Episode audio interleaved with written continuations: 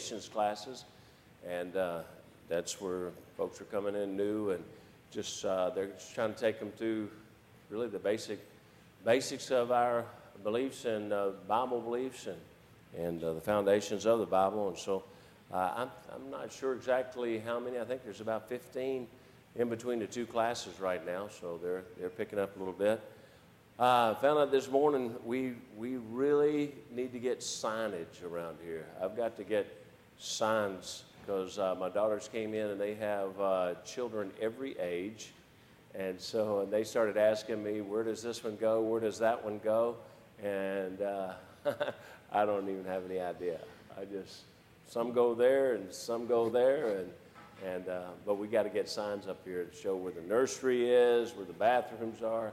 We repainted everything, and now we got to get signs up here. So um, that'd be, be good. Uh, hopefully, being good Baptists, maybe some of our folks will start showing up here in about 10 minutes. Uh, hopefully, in a few minutes, we'll get them in here. But uh, before then, until then, we're going to have. Oh, I, I, think I turned this on. Let me make sure I did. I did. Okay. We um, want to find out if you have any prayer requests. It's something we do in Sunday school class. Uh, we're kind of the leftovers here, but God bless you. Thank you for coming on into this class anyway. But um, we want to find out uh, if you have any prayer requests. Any any prayer requests at all? And of course, I know Ms. Hanson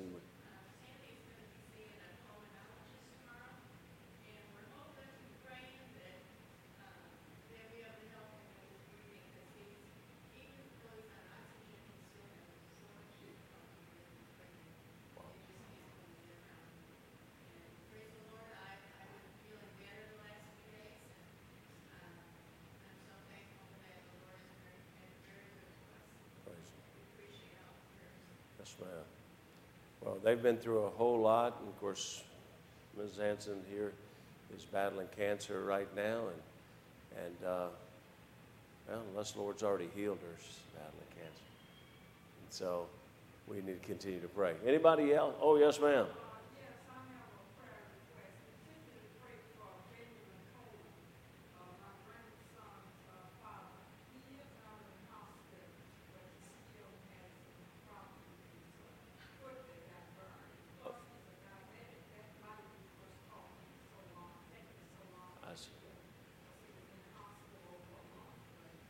But he's out now? Okay. Benjamin Coleman, he was in, uh, he burned, uh, working in food services.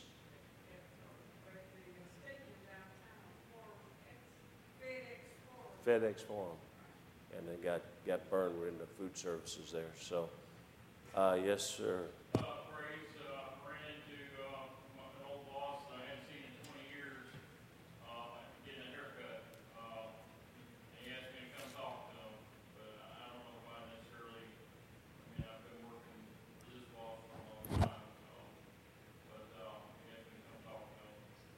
About a potential job here?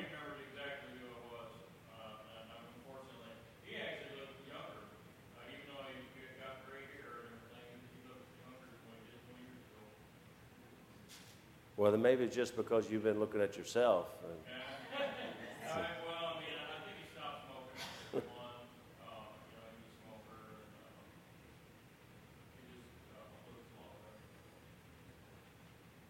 All right, yes,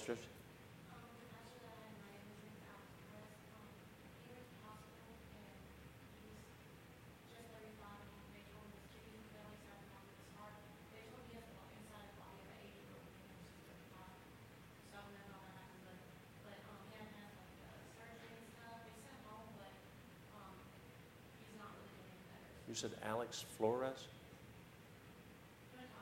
Okay, I thought I knew him. I know that name, Alex Flores. Y'all know him? Alex Flores? I know I do if I see him because uh, I recognize the name. Okay, anybody else? Yes, ma'am.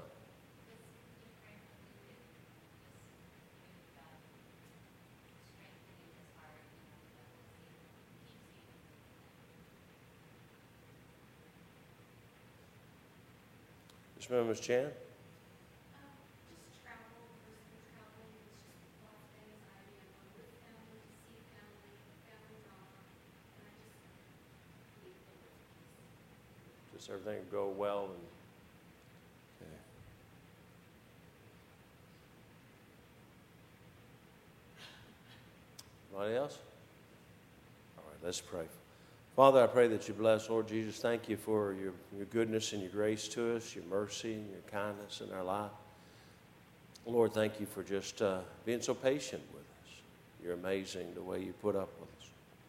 Now, Father, I pray that you bless Brother and Mrs. Hanson. They've been through so much, especially Brother Hanson's breathing right now, that you would help him with that. That uh, whatever is going on, that they could find it out. They could do something that would help him to, to get uh, the air that he needs and be able to breathe and be strengthened. And, and Lord, I pray you bless him. And Lord, I pray that you continue to just touch Mrs. Hanson's body and, and raise her up. Thank you that she's uh, feeling well today and doing better. And then, Lord, for um, Benjamin Coleman, it's been burned and, and been so long in, the, in that burn unit hospital. Lord, I pray that you'd bless him and continue to heal him, especially because of the diabetes, that you would help him. And then, Lord, uh, not sure what uh, this potential is about this contact that was was made. Uh, Brother Kenzie, Lord, I pray that you'd please, uh, whatever it would be your will, that you'd work something there.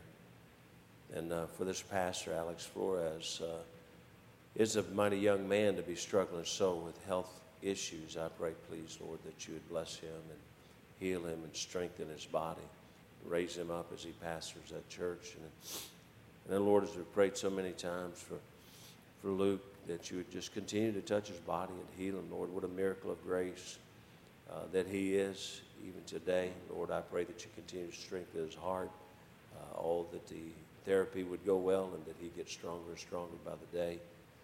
And then, Lord, uh, as Jan travels. Lord, I pray that you would keep her safe, give traveling mercies, and be with her. But then, Lord, uh, all the time with family, just to give wisdom and grace and discretion and understanding through all that, uh, that she might, uh, all the interactions that go on. Lord, I pray that you please bless that. And Father, I know there's some hopefully on their way here this morning that, uh, uh, Lord, I pray you bless them as they attempting to be here, they're coming here. Lord, I pray that you be with them. And then, Lord, I pray that you just be with us and me, especially as I speak this morning Sunday school class and then the service to come. We need your blessing, your power, your presence as we speak. In Jesus' name, amen. All right. Uh, we've got uh, a lot. I had a big week, my, uh, incredibly big week. It was uh, pretty exciting, all that went on uh, with camp, we had a lot of decisions. I think they said they had 165 campers and counselors that were there, and that's a, that's a pretty good size, pretty good size camp. As I told them, I think it's really the perfect size camp. It, it, anything past that starts to almost get too big for me. Anyway, for I, I can uh, really get to know the kids this way, and I really did. Was able to participate with them, do things with them, and and uh, and it, it was a, a, lot of fun.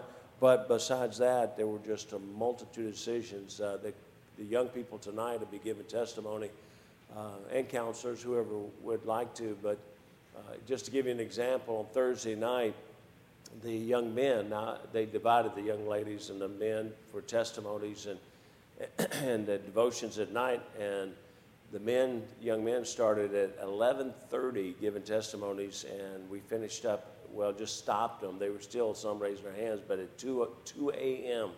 Uh, we we said, okay, we're done. uh, but uh, and it was really a lot of really wonderful decisions, and I was thrilled about that. Okay, if we go to the, the book of Genesis, of course, is where we've been, and and uh, you know what? Uh, I'm going to have to find it myself because I, uh, I think you can obviously tell I'm pretty tired because I was going Jacob and Esau, and uh, I think it's just as well. Let me just get to it, and I didn't put it down in my in my in my notes the exact chapter. So, but we're going to be talking about Jacob and Esau this morning. Uh, here we go. 25? Is that where you want to look? my mind was saying 25. So Abraham, uh, okay, 24. We had uh, the we had uh, the they couldn't have been there because 25, and here we go. All right. Uh, Jacob and Esau, and it came to pass after the death of Abraham that God blessed. That's verse 11 of chapter 25. And it came to pass after that, the death of Abraham, that, that God blessed his son Isaac, and Isaac dwelt by the well of Lahairoi. Now, these are generations, and it goes into the, the generations of, of Abraham and, and Isaac. And uh, then it says, verse 19, these are generations of Isaac, Abraham's son. Abraham begat Isaac, and Isaac was 40 years old when he took Rebekah to wife, the daughter of Bethuel, the uh, uh, Syrian of uh, Padanaram, the sister of Laban uh, the Syrian. And Isaac entreated the Lord for his wife because she was barren, and the Lord was entreated of him. And Rebekah, his wife, conceived. And the children struggled together within her, and she said, If it be so, why, why am I thus? And she went to inquire of the Lord. And the Lord said unto her, Two nations are in thy womb, two manner of people shall be separated from thy bowels, and the one people shall be stronger than the other people, and the elder shall serve the younger. And when her days to be delivered were fulfilled, behold, there were twins in her womb. And the first came out red all over like, the, like a hairy garment, and they called his name Esau. And after that, came his brother out, and his hand took hold on Esau's heel, and his name was called Jacob, and Isaac was threescore years old when she bare them. And the boys grew, and Esau was a cunning hunter, a man of the field, and Jacob was a plain man, dwelling in the tents. Now, uh, we'll, we'll pick up there in just in, the, in a second, but this already gives us kind of an idea. These two, these two were obviously fraternal twins by their description, and these two, uh, as so many children, where they were different in looks. I mean, we got uh, Ashley and Heather here; they're sisters, and uh, you know, in many ways they look different, different hair color, different. Uh, well, depending on when you meet them, it's different hair color, uh, and whenever you meet them, it's always different hair color.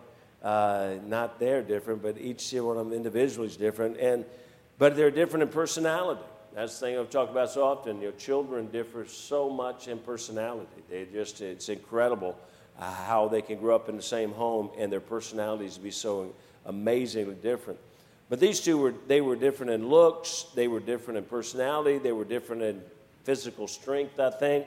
They were different in their desires. They just had totally different desires, what they wanted to do with their lives. Now, we already see one was an outdoorsman, and you know, just put in today's terminology, the other was a computer geek. Uh, one just loved to be inside, one loved to work and create an appetite, the other one wanted to cook to fulfill somebody's appetite. And uh, one wanted to hunt and fish, and the other wanted to cook the fish. And they just completely different, these two young men. They were just as different as night and day. So there probably couldn't be two boys any more different, it seems, than these two boys. And this, this is kind of where we're, we're going to start off looking at. In reality, though, I mean, these, these boys are just as different as different could be. And you think, man, there's, they have nothing in common, but they have something in common that's very, very serious in their lives. You know, we, we tend, as uh, parents, grandparents even, uh, you know, as I look at my grandchildren, I'll see in them uh, traits, and I'll recognize those traits came from me. Those traits came from my father or their grandfather on the other. They are similar, and it just because they're genetically they're similar, but also they pick up our, our characteristics. And I'll see that that taking place. They're so similar uh, and you see this in them. But here's the, the, the scary part, I guess, is that they will pick up our greatest strengths and they'll pick up our greatest weaknesses. Those weaknesses is, is what I worry about. Those weaknesses what I'm concerned about. Now, I don't see this in Isaac's life, but I feel like somewhere it had to be in Isaac's life. And that's this Neither one of these young men was driven by principle. Neither one of them was guided by principle. They were guided both by emotion. They were both guided by desire. And I think that's what we're going to see. Uh, they, they were so different, yet they had this one similarity. And sadly, it was a very, very negative similarity. Uh, Esau was emotion driven. What we're going to see here, if we look at verse 28, and Isaac loved Esau because he did eat of his venison, but Rebekah loved Jacob. And Jacob sod pottage. That just sounds terrible. And Esau came from the field and he was faint. Now, he really wasn't. I mean, he's not going to pass out and die. You can, you can go without food for a while unless he's hypoglycemic. Uh, he's going to survive. But, and Esau said to Jacob, Feed me, I pray thee, with that same red pottage, for I am faint. Therefore was his name called Edom. And Jacob said, Sell me this day thy birthright. Now that's amazing. It's amazing that he would even consider this. It's amazing that he, he would even agree to this. But and Esau said, Behold, I am at the point to die, and what profit shall this birthright do me? And Jacob said, Swear to me this day. And he sware unto him and sold his birthright unto Jacob. And Jacob gave Esau bread and pottage of lentils and he did eat and drink and rose up and went his way. Thus Esau despised his birthright. So we, we see here this emotion driven Esau, he's just hungry. And right now, he's willing to do anything to fulfill that hunger. He's willing to do anything to, to have what he wants right now. Esau yielded his desire, yielded to his desire rather than considering, considering the end of the matter. And that's something, again, what we, we have to do as Christians, and we have to do as people, and we have to teach our children. You got to consider where is this going to take you? And this is something I, I tell young preachers. This is something I tell uh, my own children. This is something I tell my grandchildren. You got you don't just think about what it's going to do for you at this moment. You know, it's the, the, this pleasure that you may receive this moment, this enjoyment that you may receive, and it may look really good. It may look like this is going to work great right now in the short term uh, environment. But you have to stop and say, where's this taking me? Where's this going? And this is what Esau did not do. He did not consider the end of the matter. He did not look down the road and see if a bridge was out on this road that he's traveling. We were we uh, going back to North Carolina uh, recently, and and we we normally get off about ten miles before the exit that the GPS tells you to get off on, and go the back roads there. And, um, and so I came down, and there was a, kind of a roadblock thing, but it was off to the side of the road, and you know, saying road closed and all that kind of stuff. But it kind of be pulled to the side of the road enough that I can get by it anyway.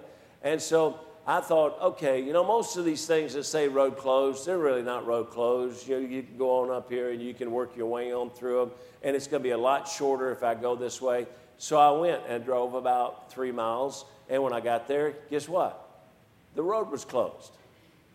You know, it was eh, the road was closed. Now, you you, the sign told me it was, and I should just read the sign and obey the sign and believe the sign but you know, inside of me, it's just my brain, oh, it's going to be better if I go this way because I'll get through. But that's what so many people do. And the truth is, you end up wasting a lot more time as you have to turn around and come back, and then you have to work your way around this thing. And so, uh, and the problem is, is that so often we don't learn. So the next time I came back into North Carolina, I got back off on that same road and, you know, I came down. Surely they finished by now. Surely they've got it fixed enough by now. And there was that little road closed sign. But I know by this time they've got it opened up enough for me to get through. So I drove right on down there, and the road was closed. And you'd think sometimes you'd, you'd learn. And that's what, what the whole issue we're talking about right now with Esau. Esau just didn't look at the end. It would have served him well to have heard and learned and heeded this principle. It's one I quote so often. You've probably heard me 10 times already, but never sacrifice the permanent on the altar of the immediate. Never sacrifice the permanent on the altar of the immediate. Here's, Here's Esau, and Esau just was hungry. He came home and he was starving to death, he thought. He really wasn't, but he was so hungry, so weak. He just had to eat, gotta have it. I'm so hungry, I'll agree to anything. And so he does. But what he did was, in order to have immediate satisfaction, he sacrificed his whole birthright. He, has, he sacrificed his whole future. So Esau threw away his birthright of a lifetime for a satisfying meal in a moment. And we do this so often, it's sad. But if Esau had been a man of principle, he had weighed the cost rather than being driven by his belly. But here's the, the whole teaching Esau is an example of many Christians today. There's a failure to see or even desire to see where something might lead. Rather, it's a desire for pleasures now that overrides our decisions. Now, it, the truthfully, uh, I started to put down this is another little saying, you know, pay, uh, play now, pay later, or pay now, play later. But the truth is, even what I'm seeing in the society, it's really not play now, pay later because they don't believe they're going to pay. It's play now and continue to play, they think, that there's no payment that's coming. This is the exact opposite of Moses. Moses in Hebrews chapter did write this one down. Hebrews chapter 11 verse 24 says this, by faith Moses when he was come to years refused to be called the son of Pharaoh's daughter. So he's reared by Pharaoh. He's reared by Pharaoh's daughter, but he says he refused to be called the son of Pharaoh's daughter, choosing rather to suffer the affliction with the people of God than to enjoy the pleasures of sin for a season.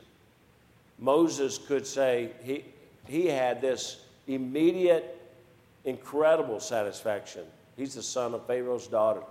He can be, he's an adopted son, but he's being called the son of Pharaoh's daughter, and he's got everything before him for pleasure right now. But he said, rather than do that, rather than the pleasures of sin for a season, he chose the affliction of the people of God. He said, I'm going to go be called a child of God. I'm going to go live in today's vernacular as a Christian.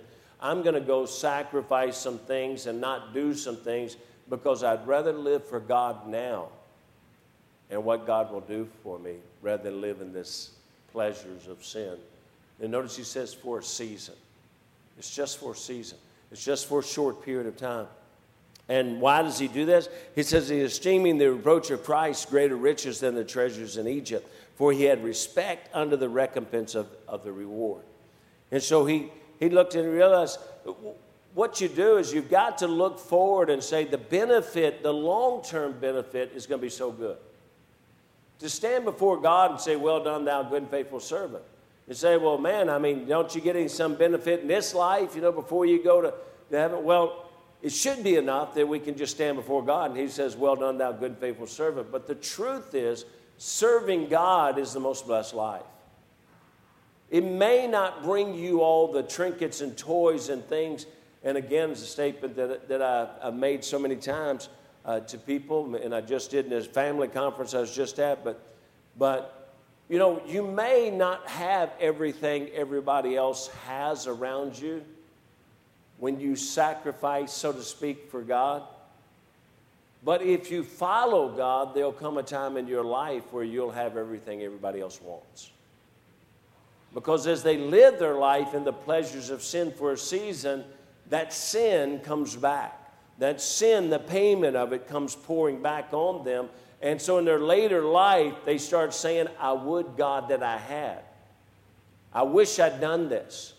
I wish I'd lived differently. On the other side of it, you say, Thank God I did.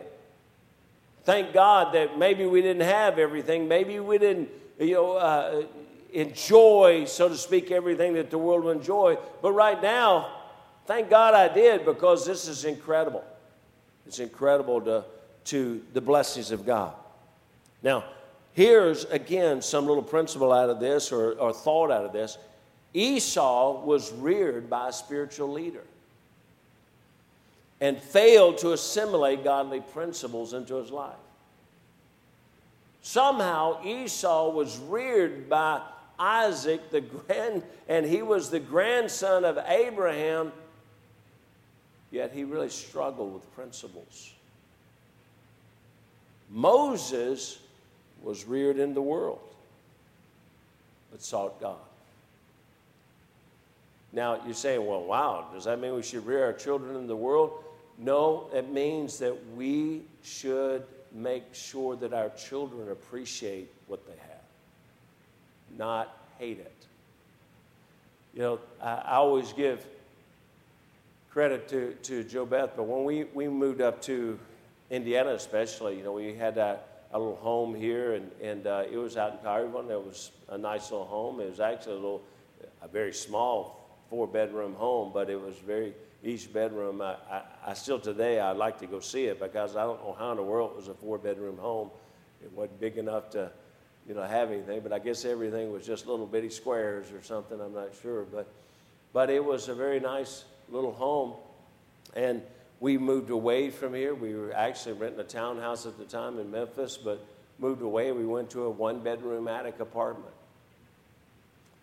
and it, you know, I always say, you know, we, you know, we had wall-to-wall babies, and uh, you know, just Joe Beth in the winter there. We moved in the winter, we had no dryer in the beginning, and if we did, we couldn't afford to to use it, and so she strung. She had she had clothesline all inside the apartment. You know, when you came in, opened the door, you had to get down on your knees and crawl under all the the diapers everywhere, and it, you know, just all that. Uh, it was crazy. I mean, we had no living room furniture. We had a bed and we had uh, uh, a dresser, and that's about all that bedroom, that one bedroom had room for. It had a bed that pretty much went from wall to wall, and we had a dresser, and then we had the living room, and in the living room we. We, uh, I took uh, skids from work and I built a bunk bed, and John knows how good I am at building stuff. So uh, it, it was an amazing looking thing. We should have kept it. It would have been uh, probably worth incredible things now. But the uh, but I built this uh, little miniature bunk bed out of skids, and and we had the babies all in the in the the living room there, and the diapers everywhere. We had one chair in the whole house other than the kitchen chair and tables.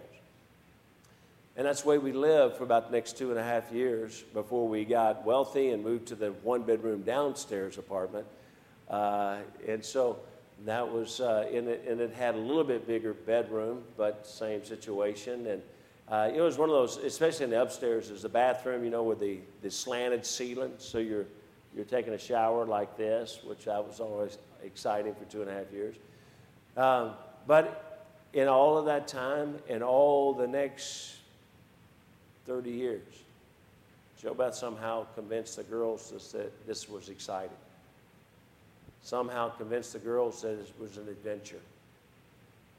Somehow convinced the girls that this was the greatest life in the world. To those that are old enough to remember that little place that we lived in in Lansing, Illinois, they have really good memories of it. Playing in the front yard that was probably not as big as this section of pews, and I don't think it was. I don't think it was as big as this section of pews.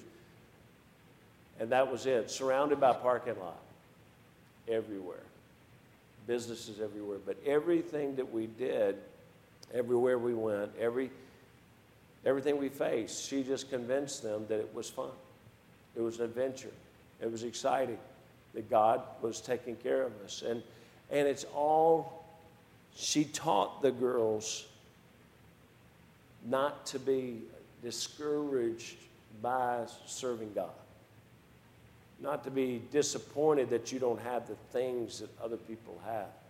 And I think that was that's huge and I think that's so important because Esau was reared by a spiritual leader, but he was driven by his desire for things.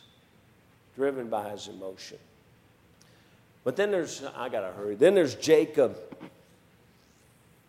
And I've been taking it individually, but these two just kind of go together as twins. Then there was Jacob, whose name means supplanter Supplanter is one who takes the place and position of another, usually through trickery and somehow, and that's why Jacob, of course, he lives up to his name or was named this because he was a supplanter. Uh, but uh, obviously, he was named first. But we looked at the two, and we know God is going to use Jacob to bring about the nation of Israel.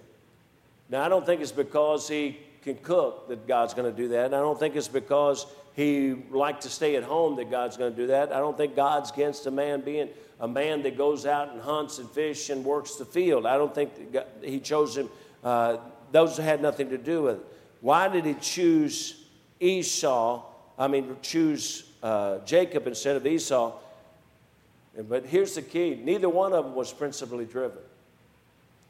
Neither one of them were driven by principle. Both of them were driven by emotion. You got Esau that comes in and he's hungry and he's just starving, and so he's willing to just sell everything, uh, give every his birthright, which which was so important in that in that uh, you know, time period, and and so he he's going to give up his his birthright, and he asks. Uh, for this food, just for one little meal, he's willing to sacrifice everything. You got Jacob who is, again, he is not principally driven because Jacob desired power and he lived by consequentialism. He lived by the end justifies the means. He, whatever you do becomes right if it acquires you the desired result. So Jacob's re- willing to trick people. Jacob's willing to deceive people in order to get everything, and it becomes okay because uh, he got the birthright. It doesn't matter what I do to get it, I can, I'm going to get it. And there was no love for his brother. There was no desire to sacrifice for others. It was all about self and a desire for self promotion. So why did God use, why did God use Jacob instead of Esau? And here's uh, the bottom of my time's going to run out on me because we stopped a few minutes earlier in here. But God used Jacob even though he was not principally driven, just like Esau was not principally driven. They were both desire driven uh, which is always a, a, a you know, just a, um, I'm, I'm a little tired today, but can't about kill me this week.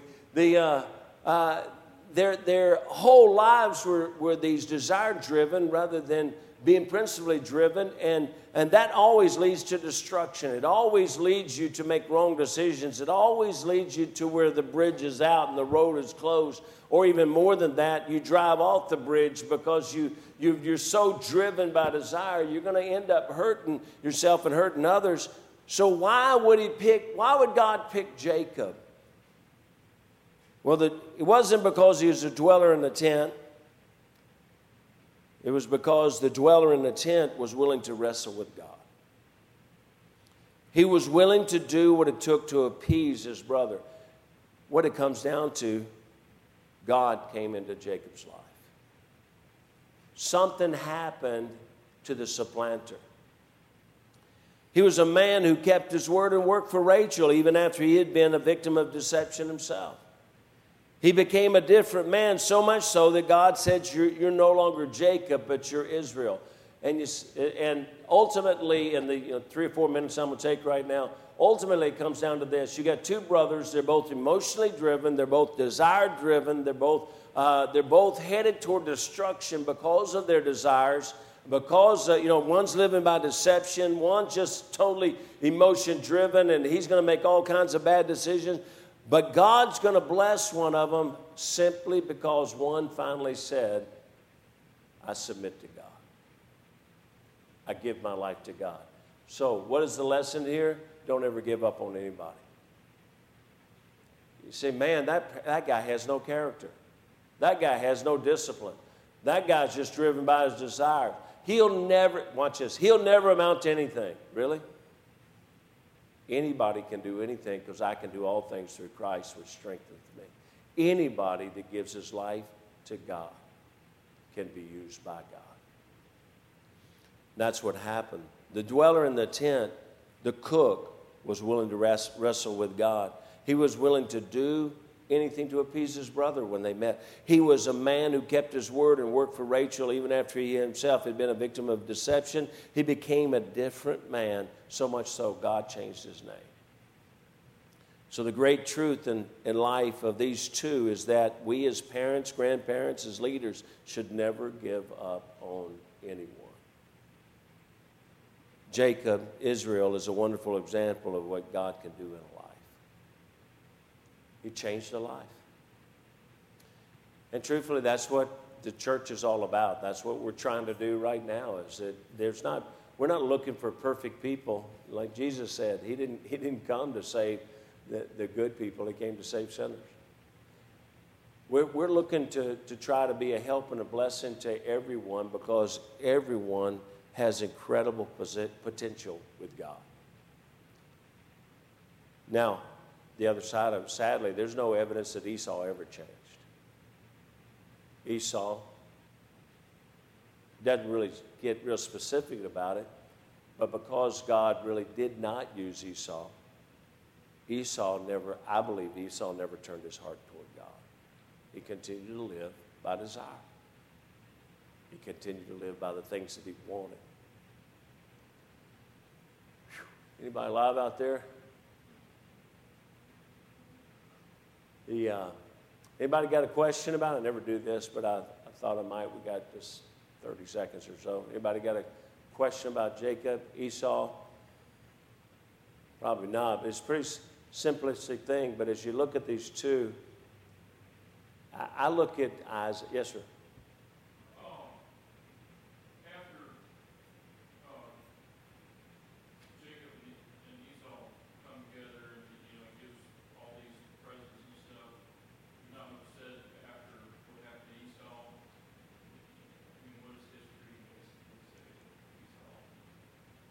Well, Esau, you know, he becomes a great nation. He's gonna, he's still, you know, but basically, uh, it's, you know, he will be the nations that war against Israel. He's going to be the, the nations that are there even now that war against Israel. Uh, no, I think they, they did because they were both, okay, Esau was still desire driven at the moment, and he's wealthy. I think the truth is, if Jacob had come back trying to deceive, Jacob had come back trying to, you know, uh, he wasn't, wasn't humble, I think there'd been war right then. But Esau's still emotion driven, and he's the conqueror without fighting. He's the greater without fighting. He's wealthy, he's powerful, and so he's willing to say, you know, you can go ahead about your business because I got more than you anyway. It's pretty much what I, what I read into it. But from that point on, you know, historically, they're going to be, those two nations, so to speak, are going to be warring against each other. All right, let's pray. Father, I pray that you bless, Lord Jesus. Thank you for opportunity to have our class. Lord, I pray you bless our services to come. In Jesus' name. Amen. Thank you all. We got about 17, 18 minutes. Whew. Something happened? Uh, you what?